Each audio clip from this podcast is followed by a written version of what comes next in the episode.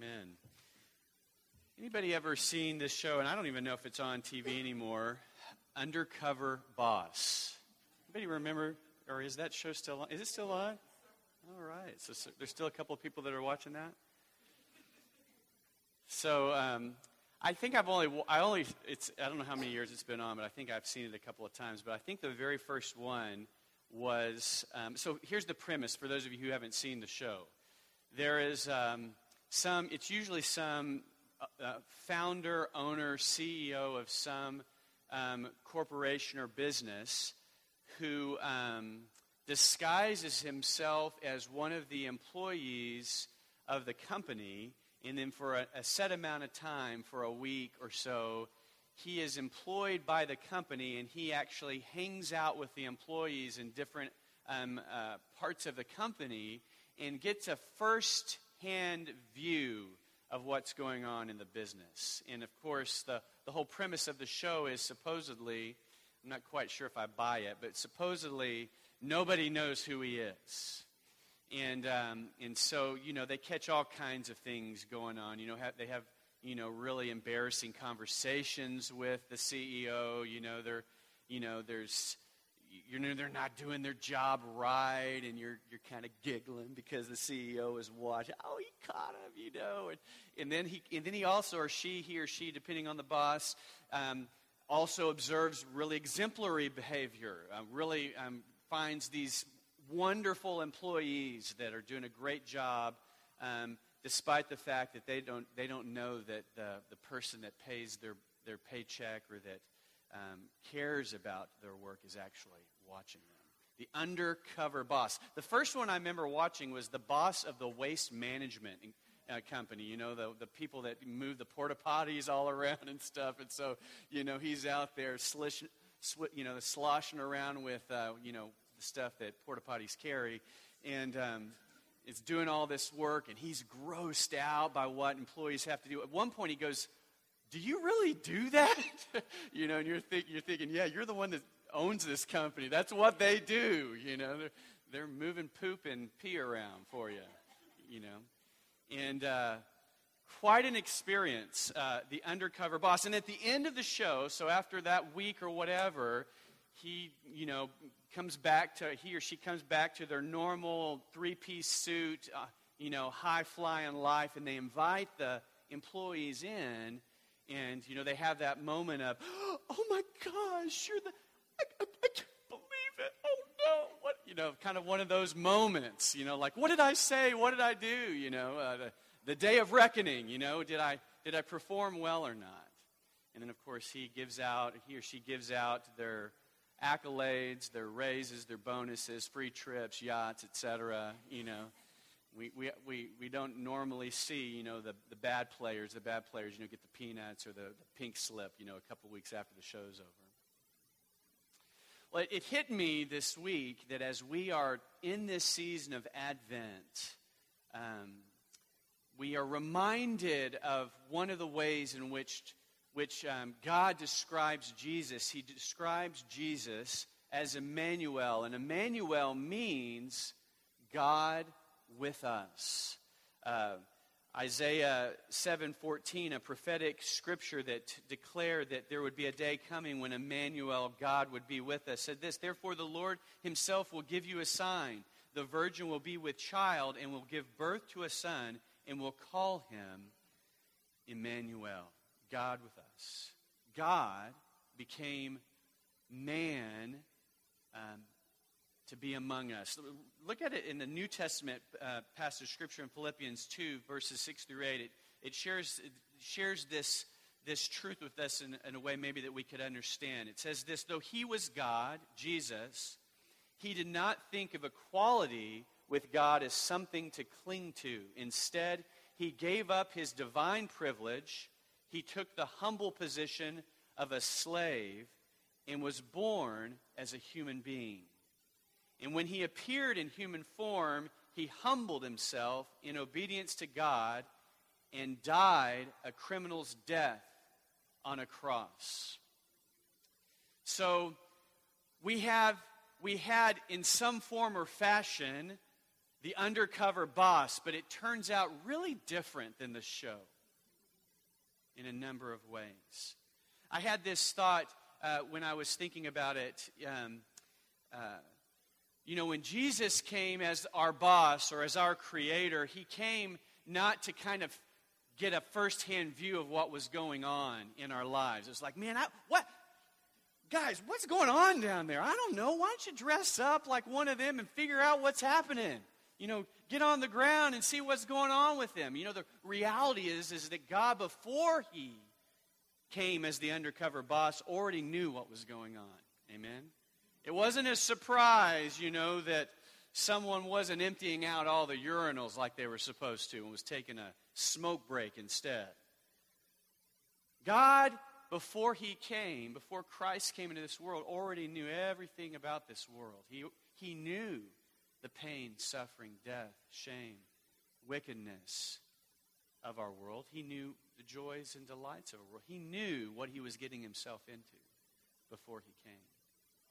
The other interesting thing, uh, the difference between Emmanuel and the undercover boss, is that Jesus not only knew what he was getting into, but he wasn't coming to be undercover, ultimately.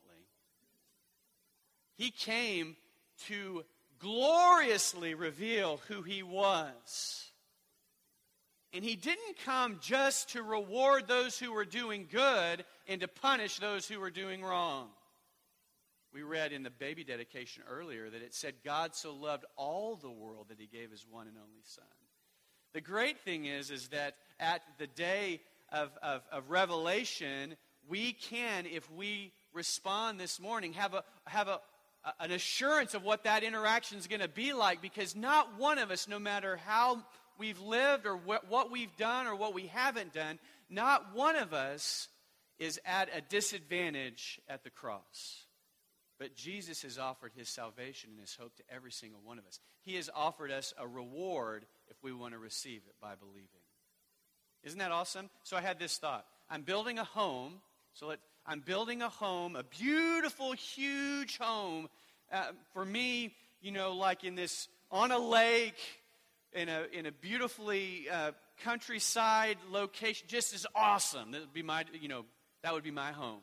And I'm building it for my beautiful, precious family. Those, those dear family members that I love. But I'm also going to invite a lot of other people to come into my home. And I decide that I'm sending out a list, and this is what the list looks like. I would like to come live at my beautiful, wonderful home with my precious family. I would like Jimmy the murderer. I'm going to send out an invitation to Jimmy the murderer, Sally the adulterer, Steve the liar. I'd, I'd like, uh, let's see here, I'd like the swindler to come too, you know. Sam the swindler, send him. I'd like him to live with me. I'd like every person with every kind of sinful disposition and wickedness, I'd like to give them an invitation to come and be with me in my home. It says that those he foreknew, he knew you in everything about you, however you would describe your brokenness. However, you would describe your goodness in your attempts at being good, everything that is about you, He foreknew you in me, and He predestined us to be with Him if we so choose. Isn't that awesome? Emmanuel, undercover boss, comes. And the last thing is, I'd say in, in that analogy, and we're going to move forward, is that what always got me about that show is that he came or she came, but after a week, it got out of there. It, it's like, you know, man, I, I had to wash a couple of toilets. I had to flip a couple of burgers. Well, Jesus didn't just come to wash a couple of toilets or flip a couple of burgers. But when the Creator of all the universe, the Lord of Lords and the King of Kings, became Emmanuel, he took upon himself every bit of shame, rejection, torture, and ultimately death for you and I. the great CEO in heaven, the one that gets to wear the tie and, and sit behind the mahogany desk and fly in the jets and whatever that picture is of that undercover boss, the place of position. The God of eternity, the God of heaven, the God who is perfect will always be perfect, the God who had perfect community, had a perfect life, it said that he stepped out of that world and he came and he lived among us, but not just for a week or two weeks, but he lived among us to the point of living all the way to death so that we might have not just a better job, not just our college education paid for, or a nice something in our backyard or in our driveway but so that we could have freedom in deliverance in eternity with this loving God and Savior. Isn't that cool? Turn to somebody and say, God's cool.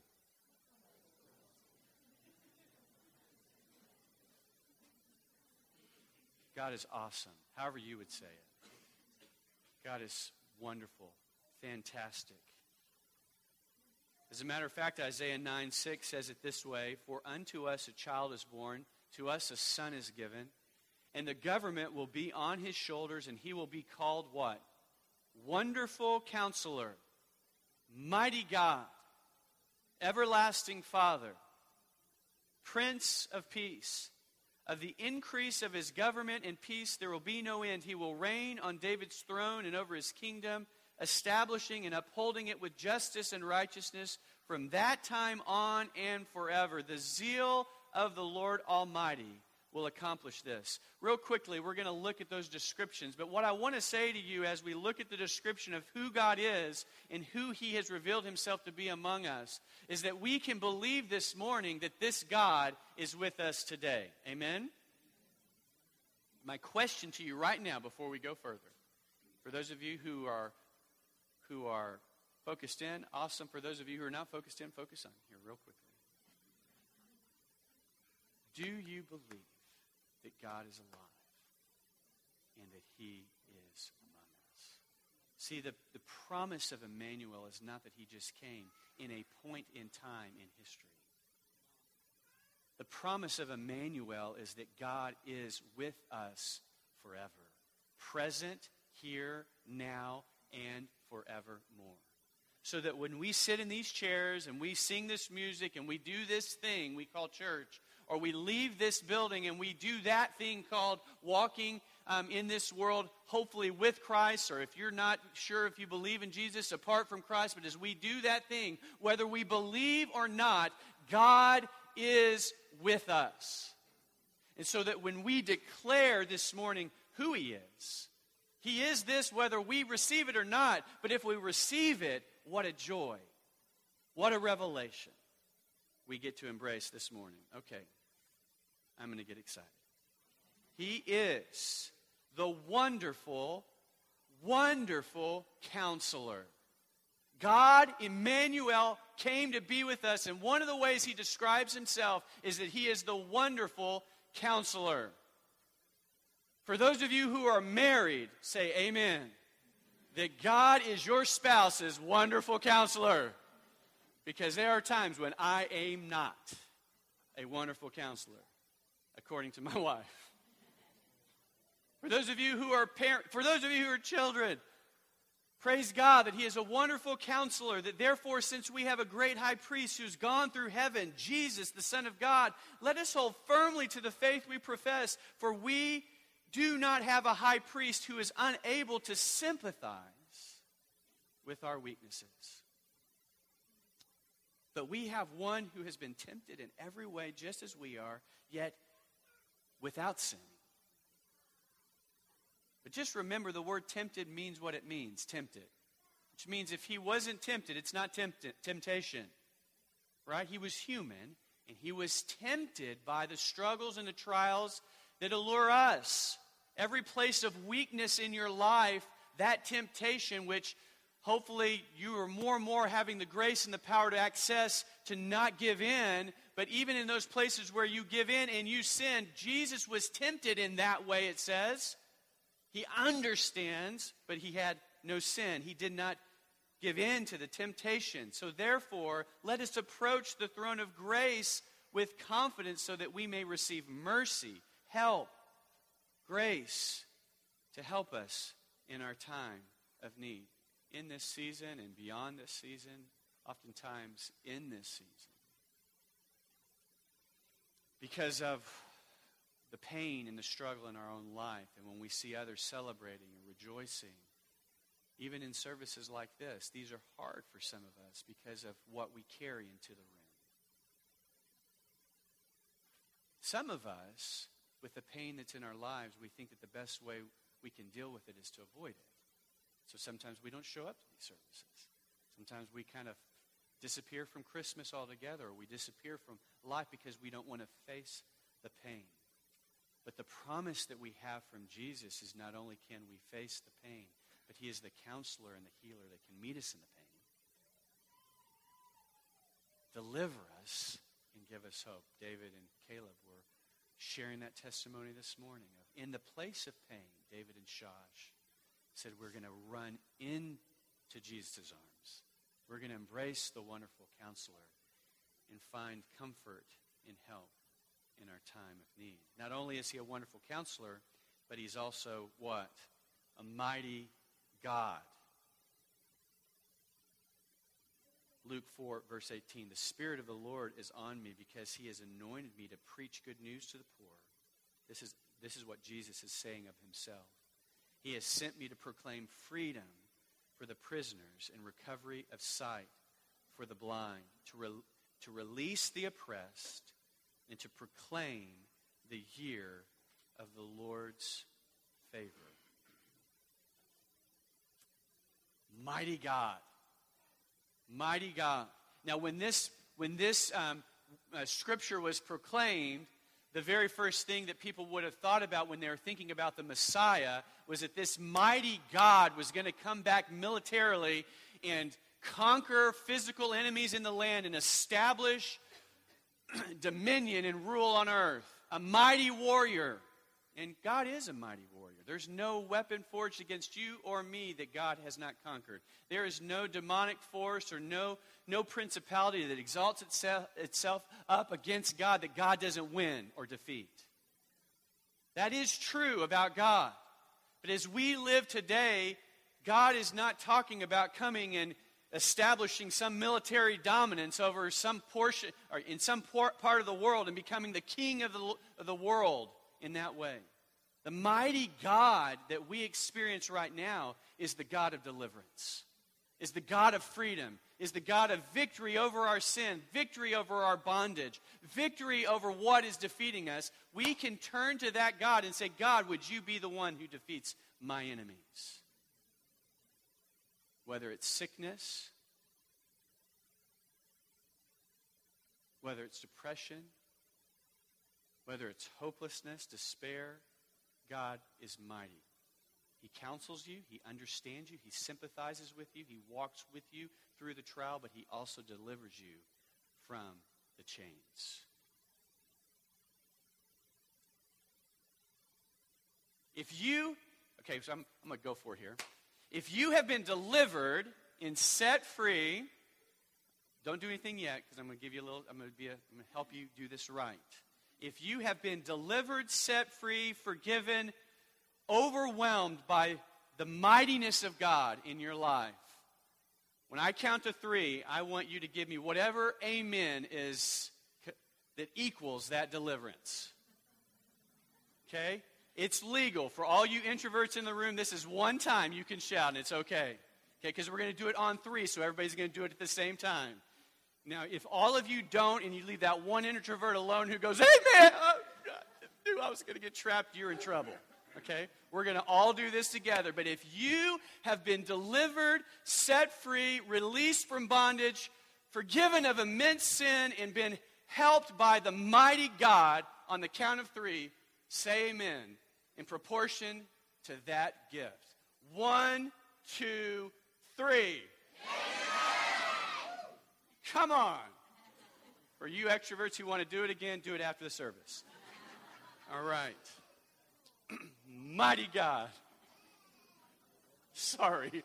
Did we did we scare somebody? We don't know.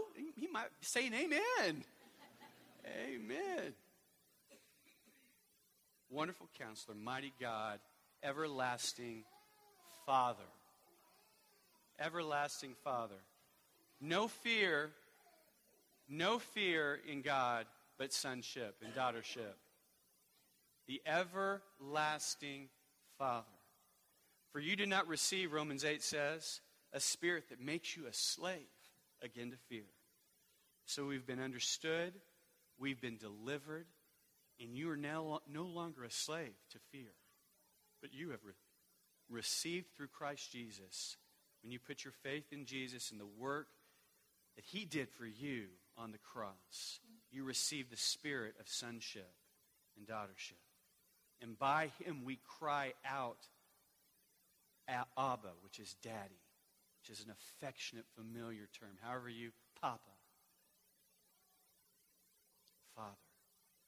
The Spirit Himself testifies with our spirit that we are God's children. Now, if we are children, then we're also heirs, heirs of God, and co heirs with Christ, if indeed we share in His sufferings, in order that we may also share in His glory.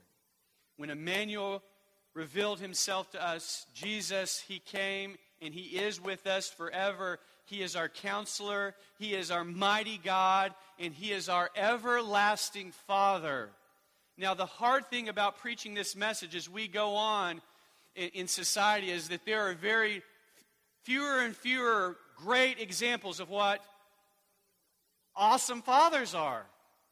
And so when we sit in this room and we say this, it's almost like it goes, there's like a blank stare. What does that mean? I don't even know if I want a father. But when we understand what a good father is like, then we would be celebrating. A good father is one who, when that baby is born, says, This is my child, and nobody's going to lay a hand on him. This is my child of whom I love, and I'll do whatever I can to bless and encourage and to protect and to nurture and to care for. And I want that son or daughter in my home forever. This is my son. This is my daughter. I'm jealous for them. That is the Father in heaven. For those of us, or you, who have a distorted image of who God is because of the Father that you have, if that is you, I want you to bless and honor the Father in this earth that you have, but move them aside in your mind for a minute and I want you to take a journey. Would you promise me that you take a journey in Scripture the next week and you would look at every passage of Scripture that talks about God being good and being a father and everything that you can do to figure out what kind of father God really is and embrace that in your life? One of the transforming teachings in my life when I was really starting to walk with God was this concept of God's father heart for me. And I remember hearing this teaching about how good and, and unconditional his love was for me and how he didn't treat me as my sins deserved and how he, he, he was a provider and a protector and et cetera, et cetera. And I was so overwhelmed that I was in a group of about 13 people and I was a cool 21 year old. And I just fell on my knees and I started sobbing because I had no idea. The revelation of God so overwhelming. I had no idea that I could feel so free and accepted by God, who is a father like that. You carrying shame? You carrying fear?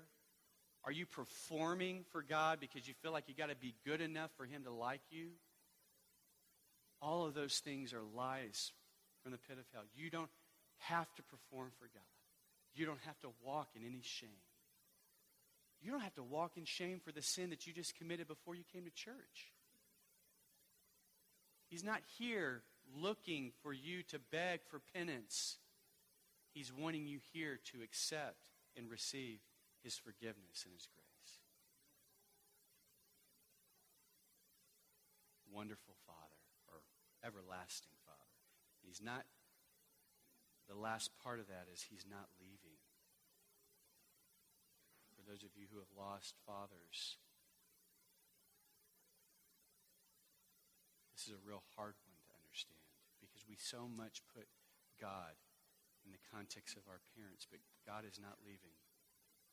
He's always with us in this way. Prince of Peace, I've told you these things so that in me you may have peace. In this world you'll have trouble. But take heart. I have overcome the world. He not only sets us free, he not only understands, he not only continually covers us as a father, but he brings peace. He brings peace in difficult times. As a matter of fact, Christmas Eve, we're going to talk about that. So I'm not going to talk about that much today. But you come back Christmas Eve and you'll hear about the joy and peace that we find in troubling times. But He is the Prince of Peace. And lastly, He is the one who forever rules and reigns. Philippians 2 says this Therefore, God exalted him in the highest place and gave him the name that is above every name, that at the name of Jesus, every knee will bow in heaven and on earth and under the earth, and every tongue confess that Jesus Christ is the Lord to the glory of God the Father. I'd like to end in, with this thought God has done all the work for us. He saw ahead of time, before he came, how wicked and rebellious our hearts in this world is. And he came. He emptied himself of his heavenly form to be born of a woman. And he lived on this earth for 33 years. And at the end of his, throughout his life, he was rejected and ridiculed at times. But at the end of his life, he suffered and died for you and me. It says that the power of God raised him from the dead. He came back to life. He conquered sin and death, and he ascended into heaven. And it says of his position right now that he sits at the right hand of God. And it says at the end of time, all things will be placed under his feet. But he came and died. He lived, was tempted, overcame it, was perfect in his living so that he could be a perfect sacrifice in his dying. And he paid every debt that you and I owe. If Jesus hadn't come, you should be counting your good deeds and your bad deeds, keeping a record and sweating and hoping, oh, I hope I'm good enough. I hope I'm not too bad. But Jesus canceled that obligation. Isn't that good? He canceled that obligation. And all he requires of you and me is not to go out and do a few more good things or to quit doing a few bad things. All he requires of you and me is to put our faith in what he, who he is and what he's done for you. But there will come a day, as he rules and reigns forever, there will come a day when he will come back and he will say, this world is over. The way that we're living is over. And I'm here to, to, to set up judgment. And I'm here to decide who is with me and who is against me. And there will come a day when he will decide. And the only thing that will matter is whether or not you put your faith in Jesus here on this earth. So there is a reckoning. But he's already done all the work for you. Isn't it sad that even though Emmanuel has come and he is a wonderful counselor, he's uh, an everlasting Father. He is a mighty God. He is a Prince of Peace. That even though He's so wonderful and that He's done everything for us and that He has given Himself completely for you and me and He has offered humbly an invitation to be with Him and to know Him forever. And all we have to do is believe that there will be a day at the end of all time where there will be millions of people who will stand before Jesus and say, You know what? I never I didn't want it. I didn't think I needed you. Or I didn't I didn't really believe in you, or I didn't really want to submit to you. I don't want what you have for me. Isn't that amazing? Praise God that today that doesn't have to be the day for you. But if you're in this room, for those of us who've already shouted hallelujah, I believe that part of that hallelujah was that there was a day each one of those hallelujah lives where you came face to face with the Jesus that's the Savior of your life. But for those of you who don't have a, an amen in your spirit, you can have an amen today so that you don't have an oh my on that day. Would you pray with me? Jesus, we thank you that you're the Emmanuel, that you are the God with us, that you not only lived here on earth, but you live by your Spirit here with us today. And I pray for some amens in this room. I pray, God, that we would all, every single one of us, visitors to long term members of this church across the board, that all of us would be able to say on that day, Amen. Amen. Praise you, God. Thank you, God, that you were the wonderful counselor, the mighty God, the everlasting Father, and the Prince of Peace. You were and you are and you forever will be in my life, that God. So, Lord Jesus, would you would you do that work in all of us today? Would you do that work of worship and praise?